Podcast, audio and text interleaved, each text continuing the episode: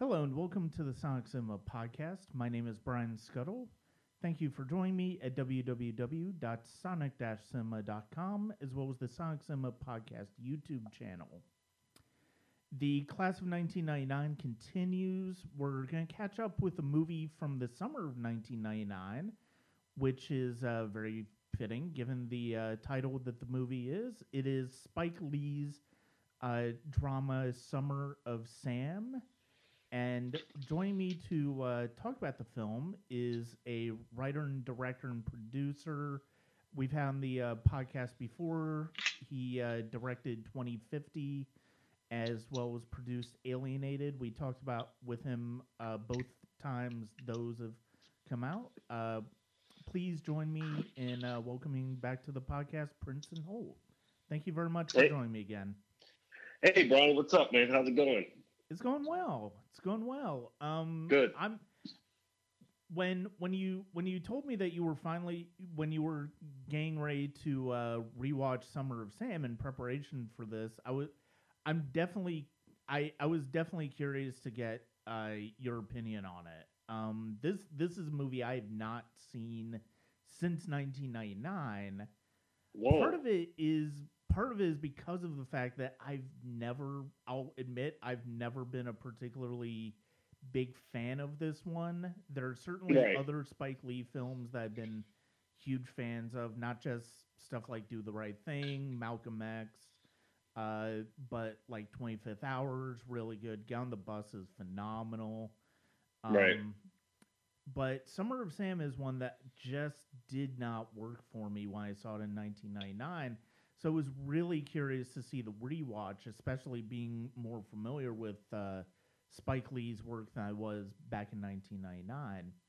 Um, I still have my issues with it. I, I feel a bit better about it. I have a clearer idea of how I feel about the movie. Um, yeah. What What is your experience with the movie? That's a good one. I let me ask you before before if I can, like before I answer, what did you when when you saw it in '99? Did you see it in the theater? I did see it in theaters. Yeah.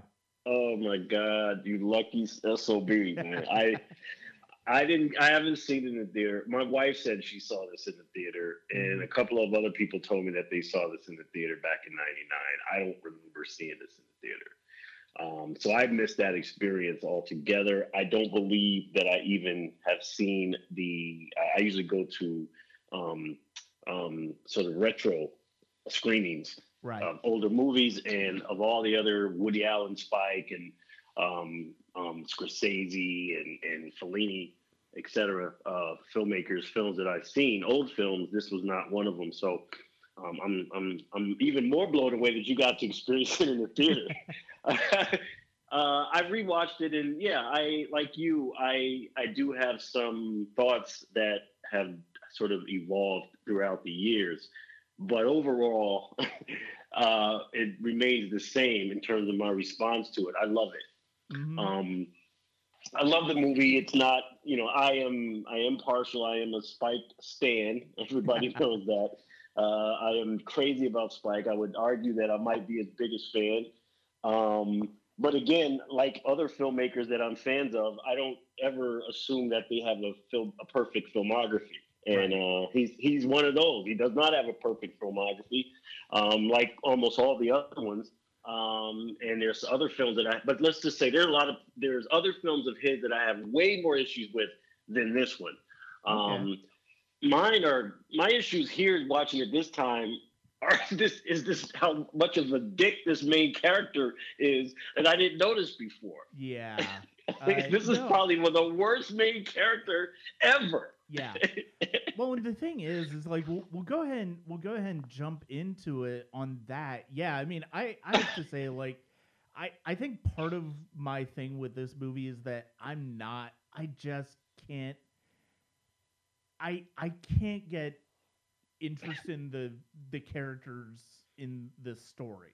Like I Okay. really can't. Like I okay. and and you know you talk about uh Vinny the John Leguizamo character that way I mean he is a, he is a complete dick I mean he really is and it's like I think part of and and the thing is, is like part of the problem I have with this movie is that so much of when so much of the story is about following these characters in their everyday lives and uh, you know during the summer of uh, when son of sam is killing in this uh, neighborhood.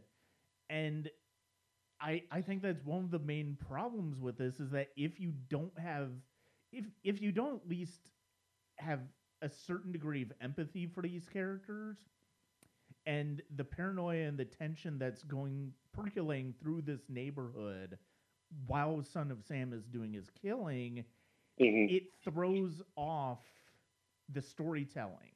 Right, absolutely. You almost you don't you don't you're not rooting for John Leguizamo to not get killed. Like Yeah. at some point, I was like, you know what? It'd be nice if he gets if, if he gets shot by uh by by the Summer Sam, you know, Yeah. Son of Sam. I'm like, why is he living? You know, he Mhm. should have gotten killed, not not anybody else. He, they should have gotten him. Right. He's an awful character, man. Well, Awful thing, character. well, and the thing is, it's like the I I will say one of the things that I did find interesting about his character, and in particular his relationship to Dionna, the uh, Mira Sorvino character, is Yeah. that the the whole thing is basically it it's it's something that ties into sort of the sexual revolution of the 70s and Okay. their character is filled their their relationship is basically built on sexual tension where it's like he he's constantly cheating on her and all she wants to do is to please him Okay. but she's uncomfortable with the ways that she's trying to please him and it all comes up to his head uh, when they end up at an orgy together Right. like that's the one part of that narrative that is interesting to me Right. you know and that's and when it gets into that part that's when those two characters are at the more interesting and you have actors like uh Leguizamo and Sorvino who've done really good work it helps to have those characters do it but at the same time I those characters are otherwise written just so threadbare and just Right. very one note that it's hard you know like we were saying with Vinny it's hard to empathize with him Yeah, that's a great point. Um, I and I gotta say, I've never, I've never articulated, I've never thought about this before until now, um, until that second viewing, and then I only, I only, I only really was thinking about Vinny mostly. I was so, um, I was so disgusted by him that you that I might have missed uh, Mira Sorvino's character. And you're right, it is a flat. There, there's some flat characterization there. Um, to the point where it takes away from the narrative. I would even go a little further. Let's go ahead. So we, we agree on those two characters being sort of flat and, and poorly written. Um, I would say the same thing about Richie. Um, Adrian Brun- Yeah. uh, Adrian's Brady's character. yeah Brody. Um, yeah, his his his is. I mean, they give him something interesting to do, but the like you just never get resolution. Is he gay? Is he not gay? Mhm. Uh, that's never clarified.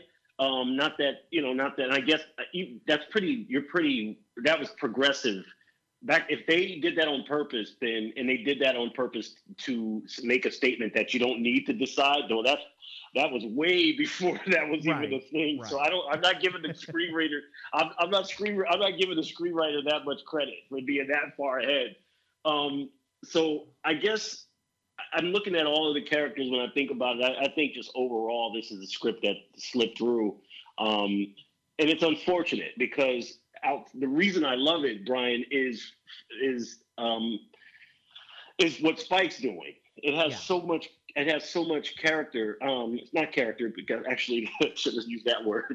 Uh, there's there's a lot of life in this movie. Can we agree? We can agree. It's we, really we can life. agree on that because I mean Yeah. the fact of the matter is it's like it, and the thing that I the thing that really stands out the most in this movie the stuff that I can't on second viewing made me realize that it's like this is this does have genuinely terrific moments is Right, basically right. all of this stuff all of the scenes with Sam all of the scenes in his apartment, all of the scenes with him killing, all of the scenes where we're basically getting our glimpses of um, David Berkowitz, who's played Right. by the amazing Michael Right. Another great performance. And he's yeah, I mean he's fantastic in this film.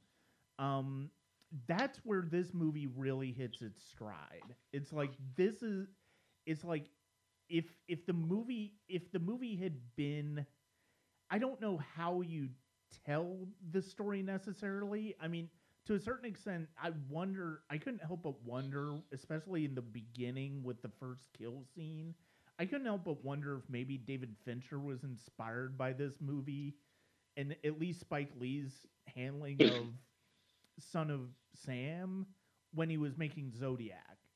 Mm. It's like I got that feeling where it's like you get that feeling un- of unease of just suspense at death at you know random death that doesn't really seem to have much of a purpose other than the fact that I must kill Mhm. and that's the thing that's so that really frightening. so fantastic in this movie. Yeah, you're like he's just killing you, not telling you why. He's just I'm just gonna I'm just here to kill as many people as possible, and uh, and you're not gonna know when to expect it and all that. And then what does that do? That gets the entire neighborhood on edge. hmm Uh, and I the biggest takeaway now that I think about it, and I can you know.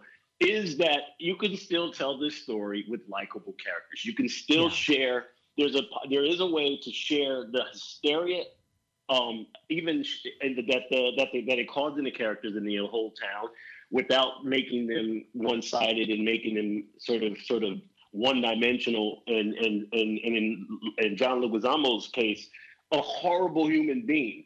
now you don't you don't want saint you don't want saints walking around the city and then you know they're they're they're they're perfect Right. uh, because then that's a little too much. But they just don't have any redeeming value. Like like we just don't you know what I mean? So yeah. um, what he was what their what the script was going for was the the was you know obviously Berkowitz made everyone nuts and turned the the worst sides of these people um, came out when so who's the killer you know we have one that's taking taking human life and the other ones are doing soulless shit to each other and indirectly taking each other's life Right. lives you know so Yeah.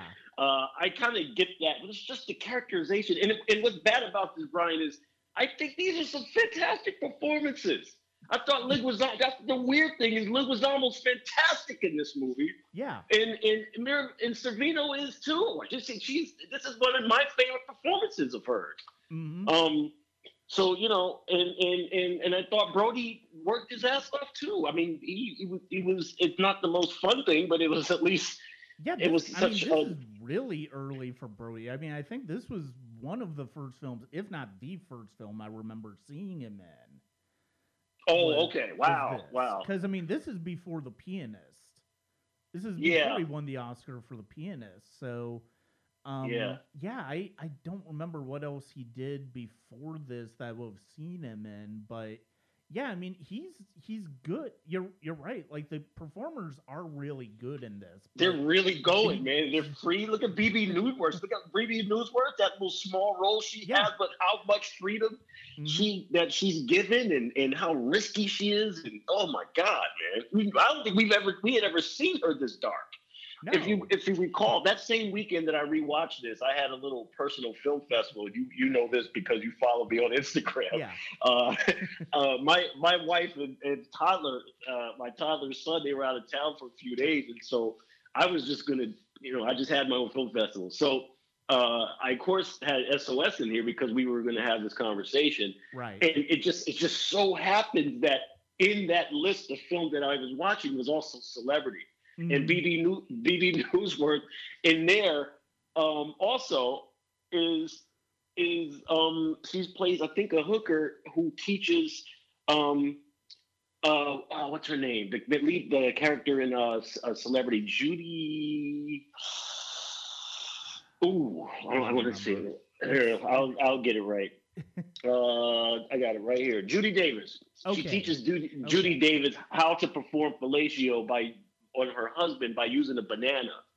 um, and then she chokes, and then um, Judy has to give her uh, the Heimlich maneuver. It's just a really funny scene. It's sort of like it's physical comedy. It's Woody Allen directing other actors, um, uh, sort of to do physical comedy like he has experience doing, and they pull it off. So Right. this. It was, I think, but I think this was before this. I think this was well before Yeah, Celebrity, came was, out. Celebrity was just before this, and really, I mean, Oh, before Celebrity was before this. was, you said was- just well, before. Celebrity was ninety eight. This was ninety nine. So I mean, Okay, okay. basically the same time. They made she So- just it's it's it's a it's probably possible she shot this she shot these two films within the same year, which Oh is yeah, fascinating. Yeah, That's fascinating. So she has two. Okay, so there you have it. She she she had her probably.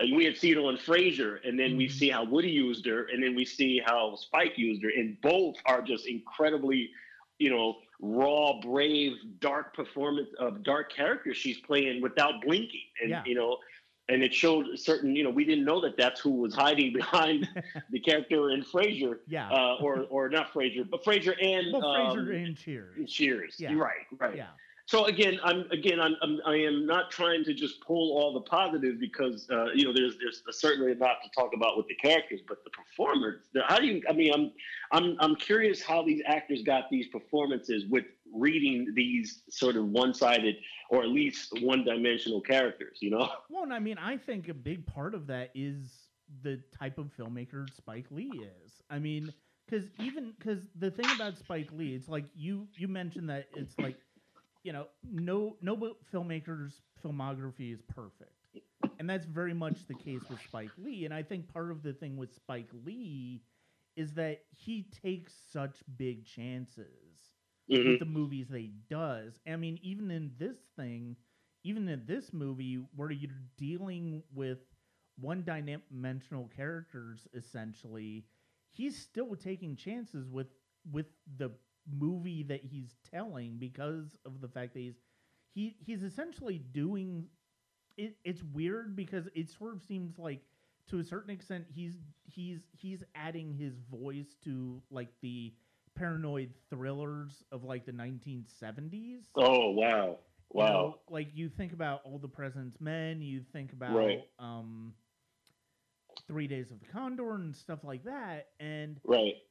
he he you you figure it's like that's sort of what he's tapping into with this but it doesn't part of the reason it doesn't work is like you said the script It's the script. and this, It's the script. just doesn't have the script this time out Right, right, right. Spike, and Spike's known to do that. We've seen that when you got to say if there's, if there's anything you can say about Spike, it's his. It is that there, his misses are almost always, uh, always can be blamed on script choice. yeah The script wasn't ready, and he went into production. So, Mhm. and he always, he most of the time he works with studios, and I don't know how much freedom he had. I know he typically used to have. I, I want to say at least some kind of a final cut.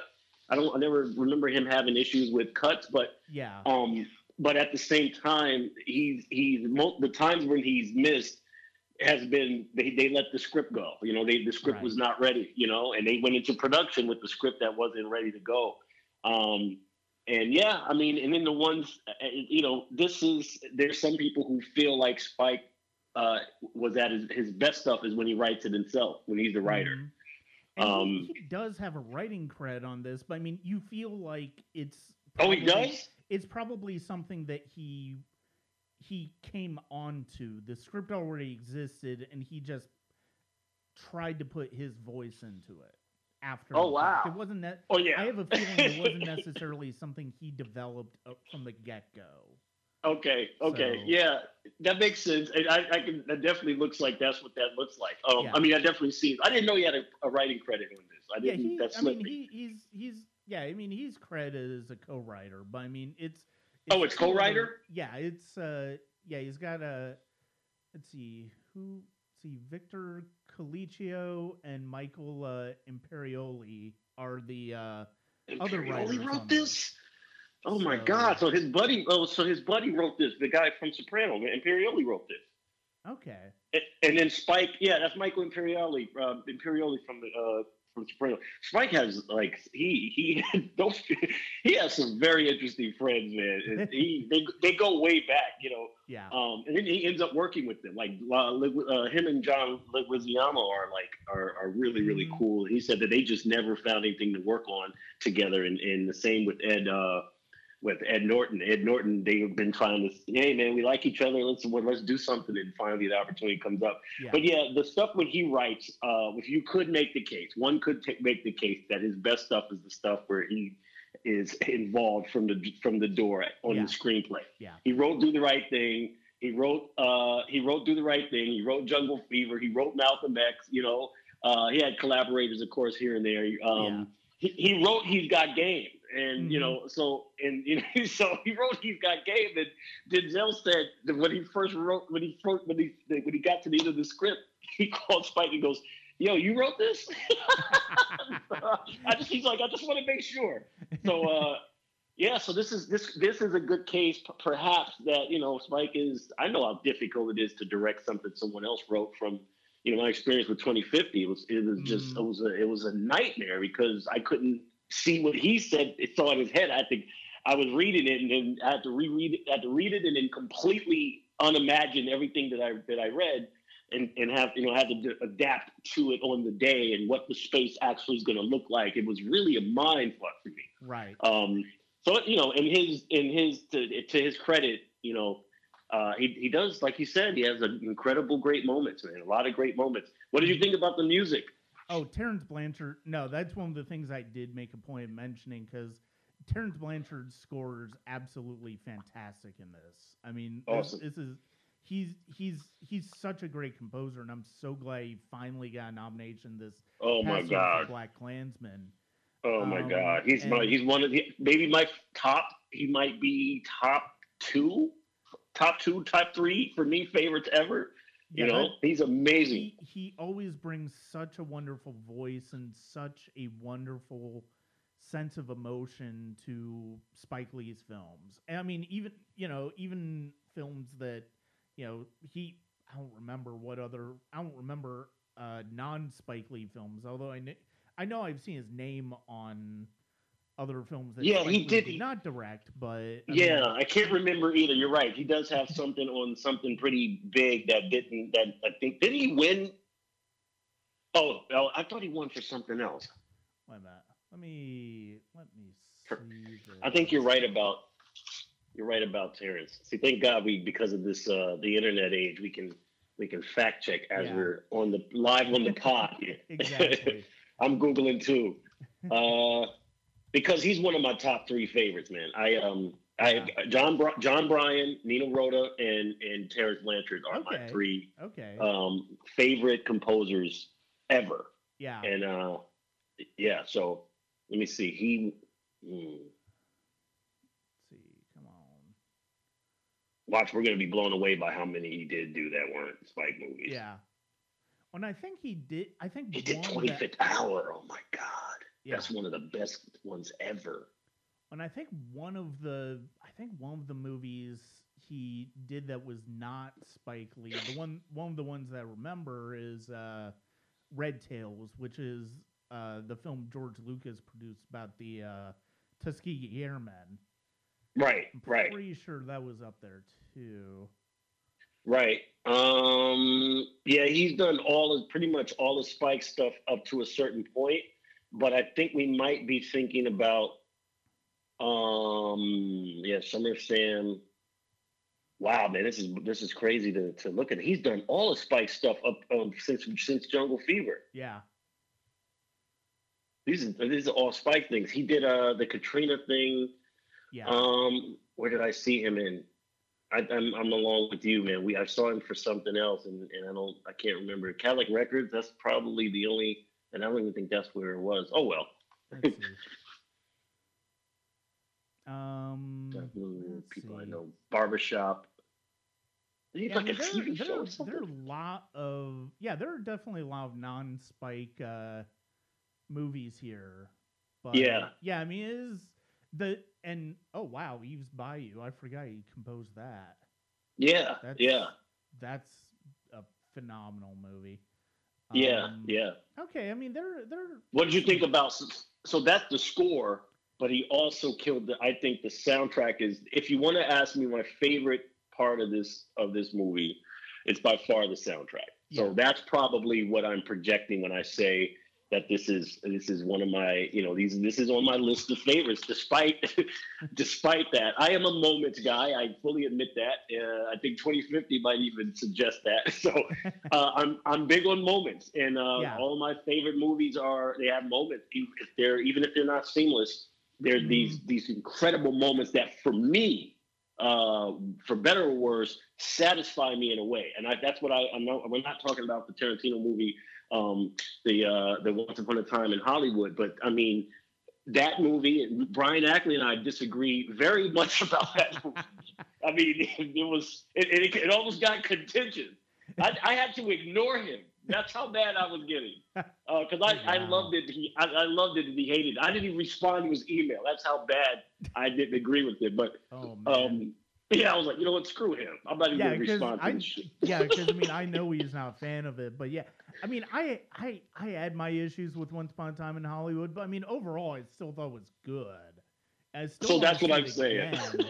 I still want to see it again, and hopefully I'll get a chance to. And I I really want to see him do the miniseries thing like he did with uh, Hateful Eight on Netflix because mm, supposedly mm, it is something he's talking about with that and with Hollywood, and it's like I really would love to see that because I mean there's so much about Once Upon a Time in Hollywood, and we're going off on a tangent, but that's okay. Um, we do that. that uh, that I really like, but there are other things about where it's like I, you know, I'm not sure if I, I'm not sure if I necessarily like some of the choices he makes in that movie. So Right. So that's my question. Do you feel when you sat down and watched it, do, are the eh, this is the difference between uh, Ackley and I. When you watch it, are those moments enough to satisfy you as it terms in terms of an experience, or is the critic in you or the artist in you that, that you just can't get around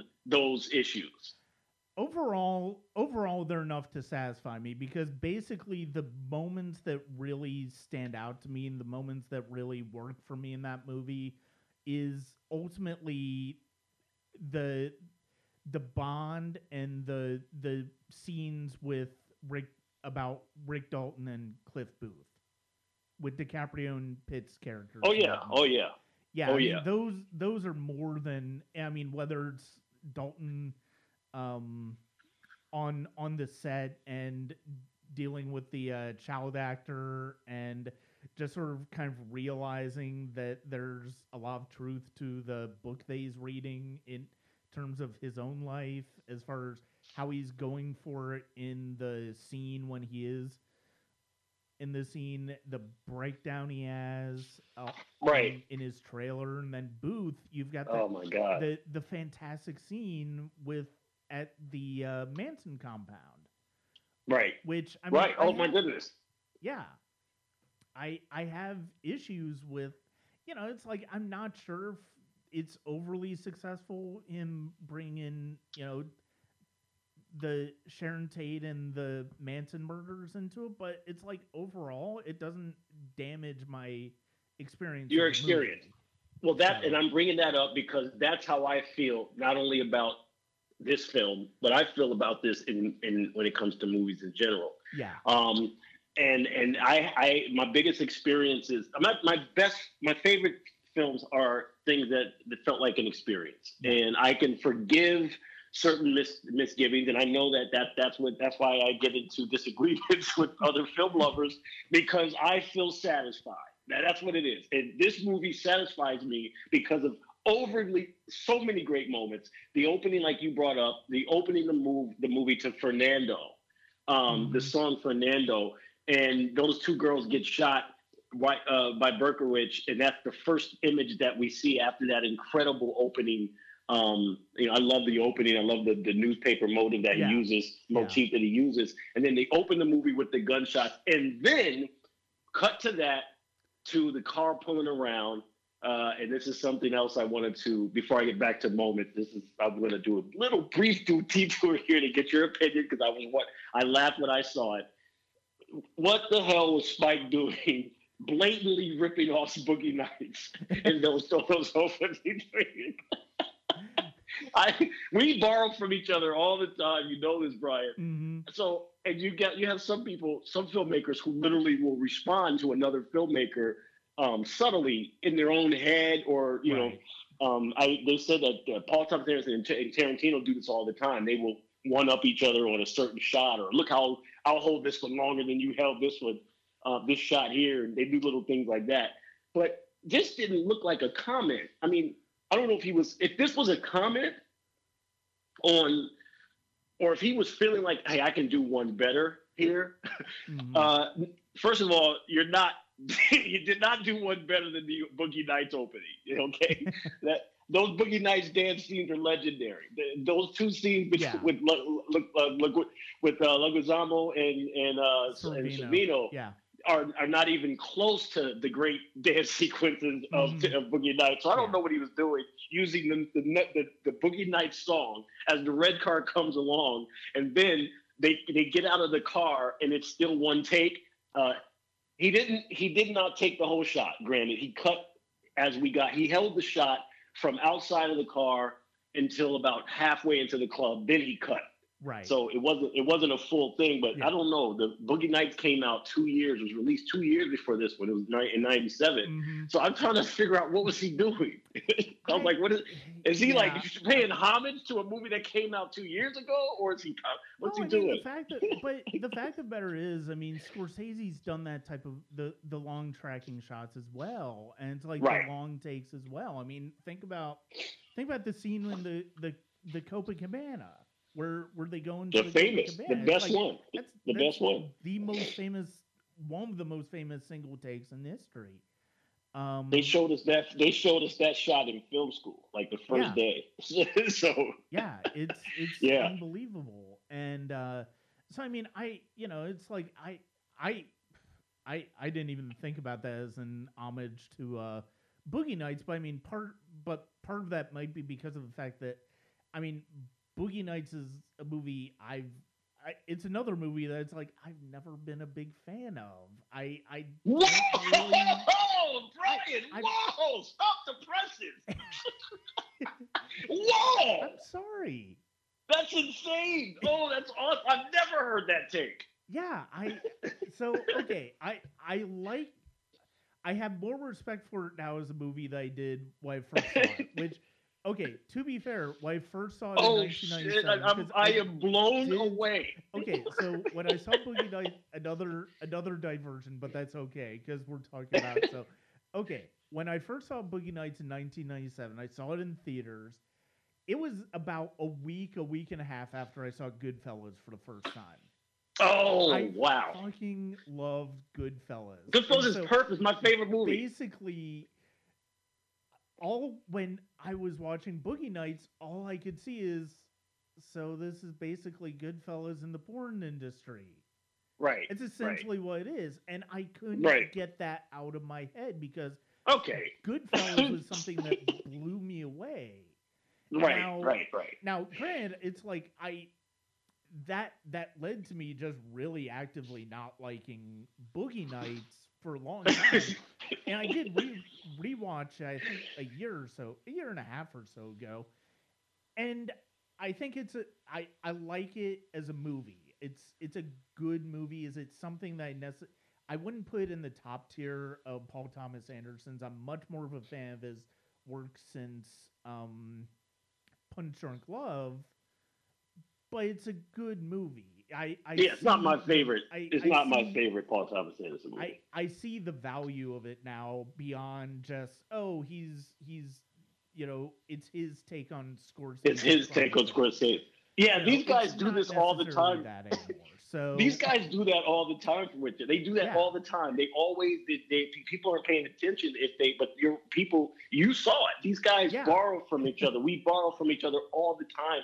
And instead of going publicly and bitching about your film, which I don't respect, I don't like when other filmmakers publicly trash another film uh, on. I just don't like that on social media or whatever because I kind of feel like you're betraying the community. Mhm. Um, to to to trash another filmmaker that's I'm not talking about some big Hollywood tempo, but to trash a filmmaker who's trying something publicly is kind of lame to me. Yeah. Um, I think I think the best way to do something is if you don't if you if you feel like it could have been better, try to do your own version of it. right. Um, and so yeah, now so that said, I gotta I can I can kind of see what you're saying now, and I'm hoping that you don't ruin my experience going back and, and comparing it to Goodfellas because I love I love Boogie Nights, but I love Goodfellas way more. Goodfellas is my favorite movie, and so perhaps you saw it so close to Boogie I, Nights I and think kind I think that's your. what it was. I, I think if I had had like maybe a month removed from my first time seeing Goodfellas or something like that, that Oh. might be a different story.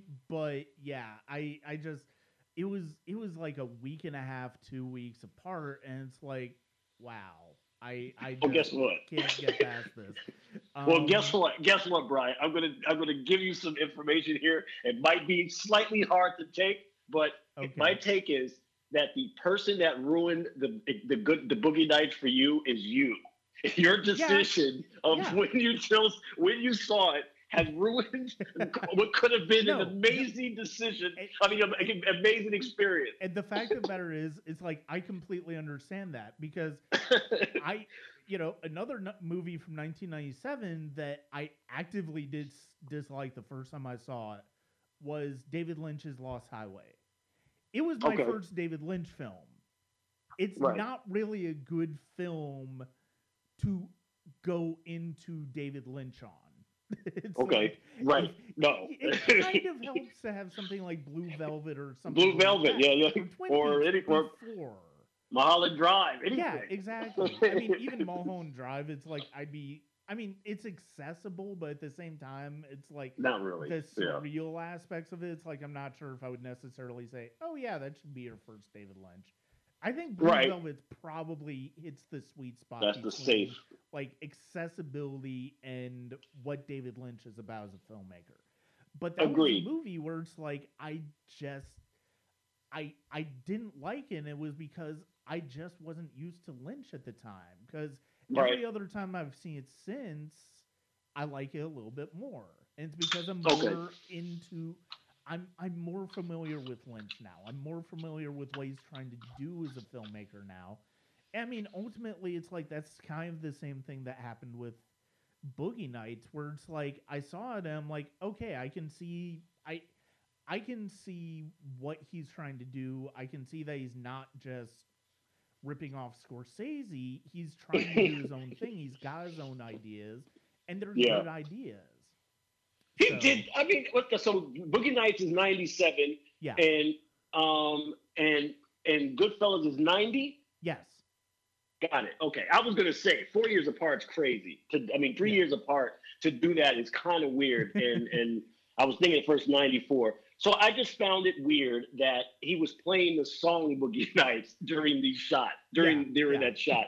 So I was like, what the hell? What the hell that that's about? Well, But outside of that, yeah. So I would say part of that is because it's such a it's such a recognize I would say as far as going back to Summer of Sam and uh you know, you recognizing that the same song in Boogie Nights and same song as in Summer of Sam, it's like it's also a relatively familiar song to the 70s as far as like it, it's one of those things where it's like filmmaker it filmma- filmmakers setting a tone for you know saying a time and place for the 1970s and Yeah. especially that era of the 70s with the disco Yeah. era that's kind of gonna be a song that you probably go to All right. so That's that's fair. that's what I would say as far as that. But yeah, I mean, I- it- yeah, I mean the the connection as far as like the you know them at the disco and stuff like that, basically being at the beginning of the movie, and yeah, I I, I kind of get that. So but overall, the, the, soundtrack, the disco, like you mentioned, oh my goodness, the era. I personally haven't. I don't. I don't think that we see enough uh, movies that incorporate disco and, and that sound. He incorporated it. He had he had some Sinatra at some points. He had some pop at some points and a lot of disco. Um, oh my goodness, love the soundtrack. Might be it, it could be up there with my favorite soundtracks from Spike from a Spike film. Um, it could be up there as one of the top top ones. Um, Yeah. I really love his use of music, and then obviously what he's doing with the camera. Um, hmm my question is uh, my favorite my favorite I, I want to get your opinion i would say one of my favorite scenes is probably the climax um, one of the all-time favorite spike lee uh, climaxes in my opinion um, outside you know outside of these horrible characters we have just seen Lucas Leguizamo do the hard the worst thing to his buddy possible he Yeah. sets him up basically to get beat to death almost. Yeah. He sets him up, which is oh, I, I saw that and I was like, this guy is the worst character. So after he sets him up, Spike then brings brings in um brings in the Who. We won't get fooled again. Mm, And what proceeds is David, the capture of Berkowitz, right. and Spike being the king, one of the kings of spectacle, as Spike Lee. Nobody can build a scene. Very few people can can can take a scene and just make it into pure spec, spec uh, spectacle Right. the way he does, like he did in Malcolm X, where there, there's that scene where the Nation of Islam is walking and they're demanding uh, that the guy, that the that the, the the minister gets medical attention, and all those Muslims stand out um, uh, outside of the hospital, and Spike raises his, I mean, uh, Malcolm raises his finger and points, and those guys single file, they exit uh, in suits, you know right. that's spectacle, man. That's that's what he's great at. And this scene is a great example of that by just having these people, these angry mob fans. Um, uh, I mean, these angry mobs uh, in the neighborhood with signs. Uh, the killer, you are a killer. Capture him.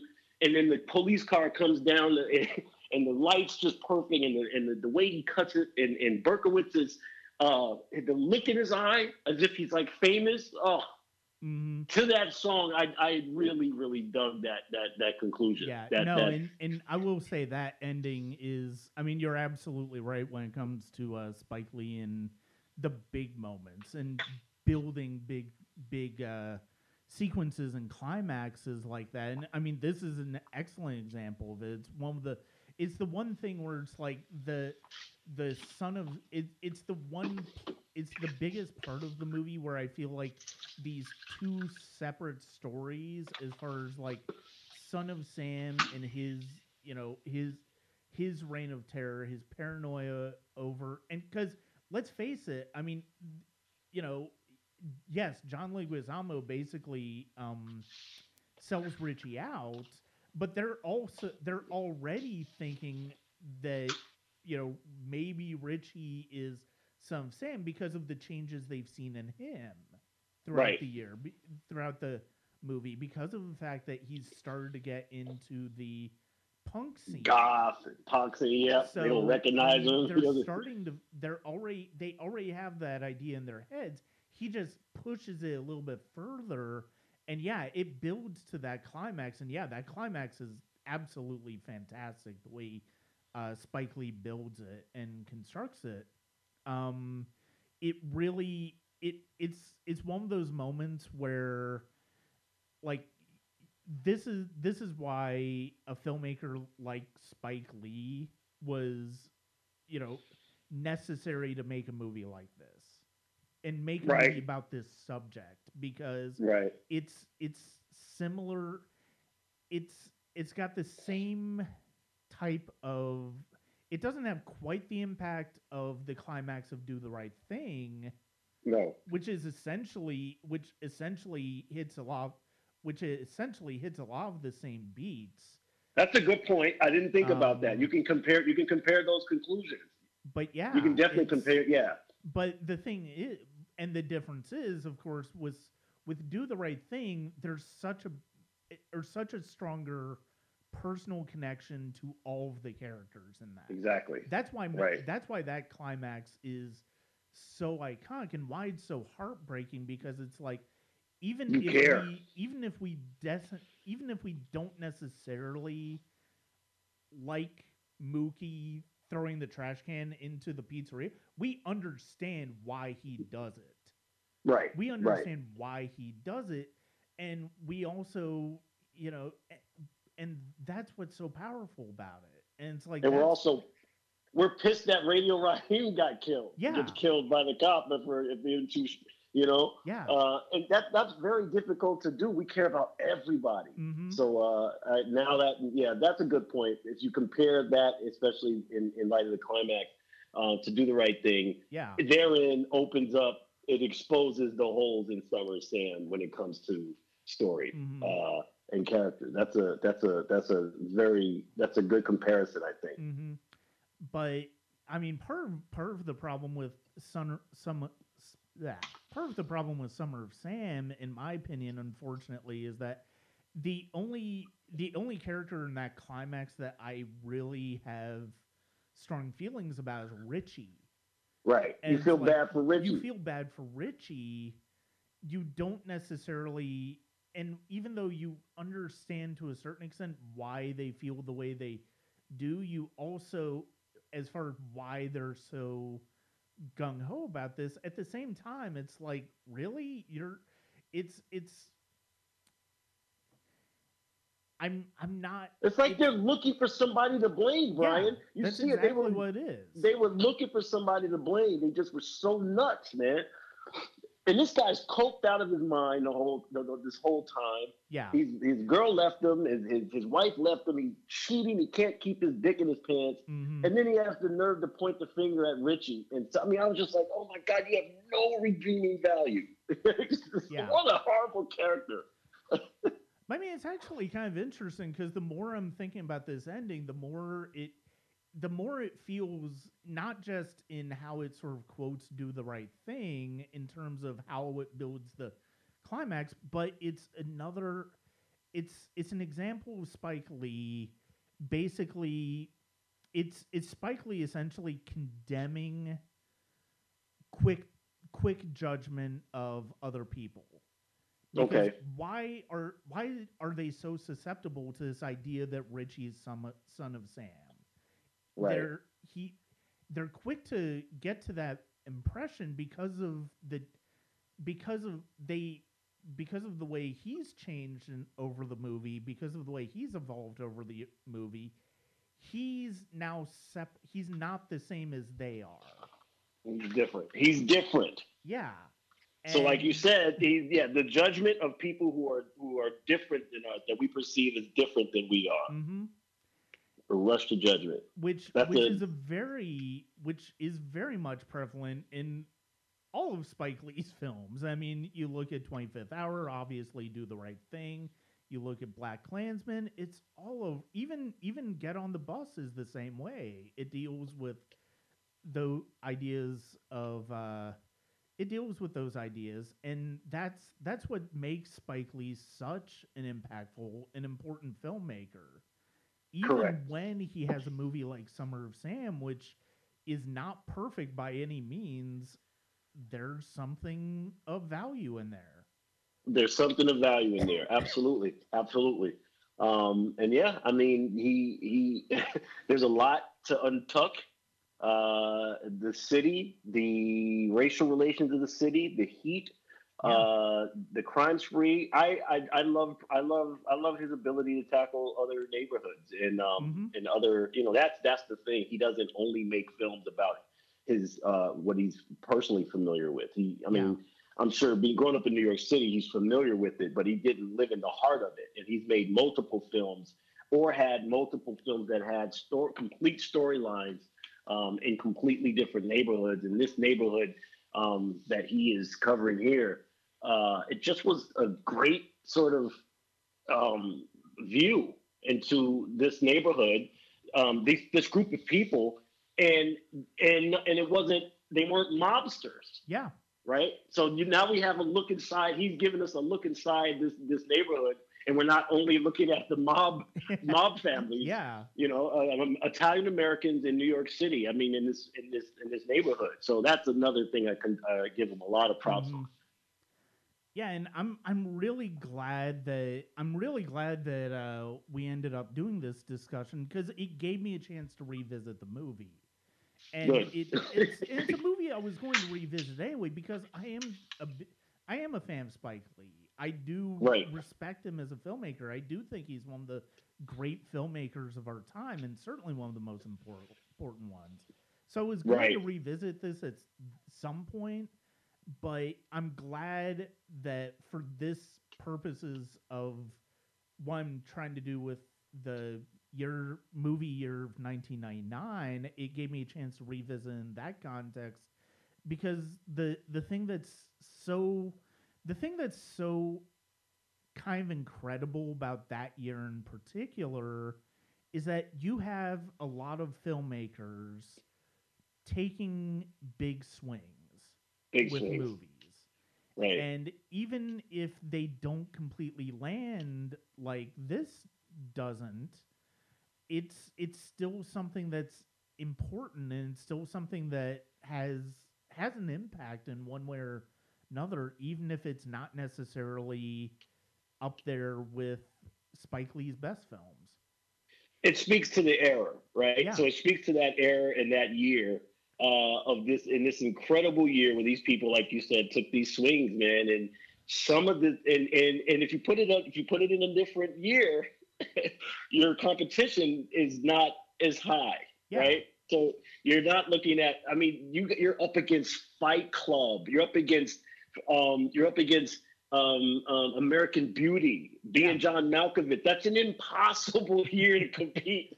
Okay, those guys don't even have a best film. You know, Yeah. you can't even say who's the best film out of out of that group. You know, Mm-hmm. um, I mean, you can debate or say favorites, but those were some really great pieces of work.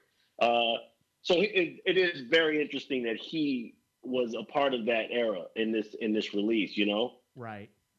Yeah. So yeah, I agree. I'm I, I it's something that if you didn't do, and I'm glad you did this, Brian, um, it could easily have been overlooked um, in this in the in the in that year. Yeah. Uh, so I, I really appreciate you including it in the list there, man. And um, Mhm. and it, it gave me another reason to revisit it. I do from time to time. Um, and uh, yeah, I appreciate the invitation. Yeah.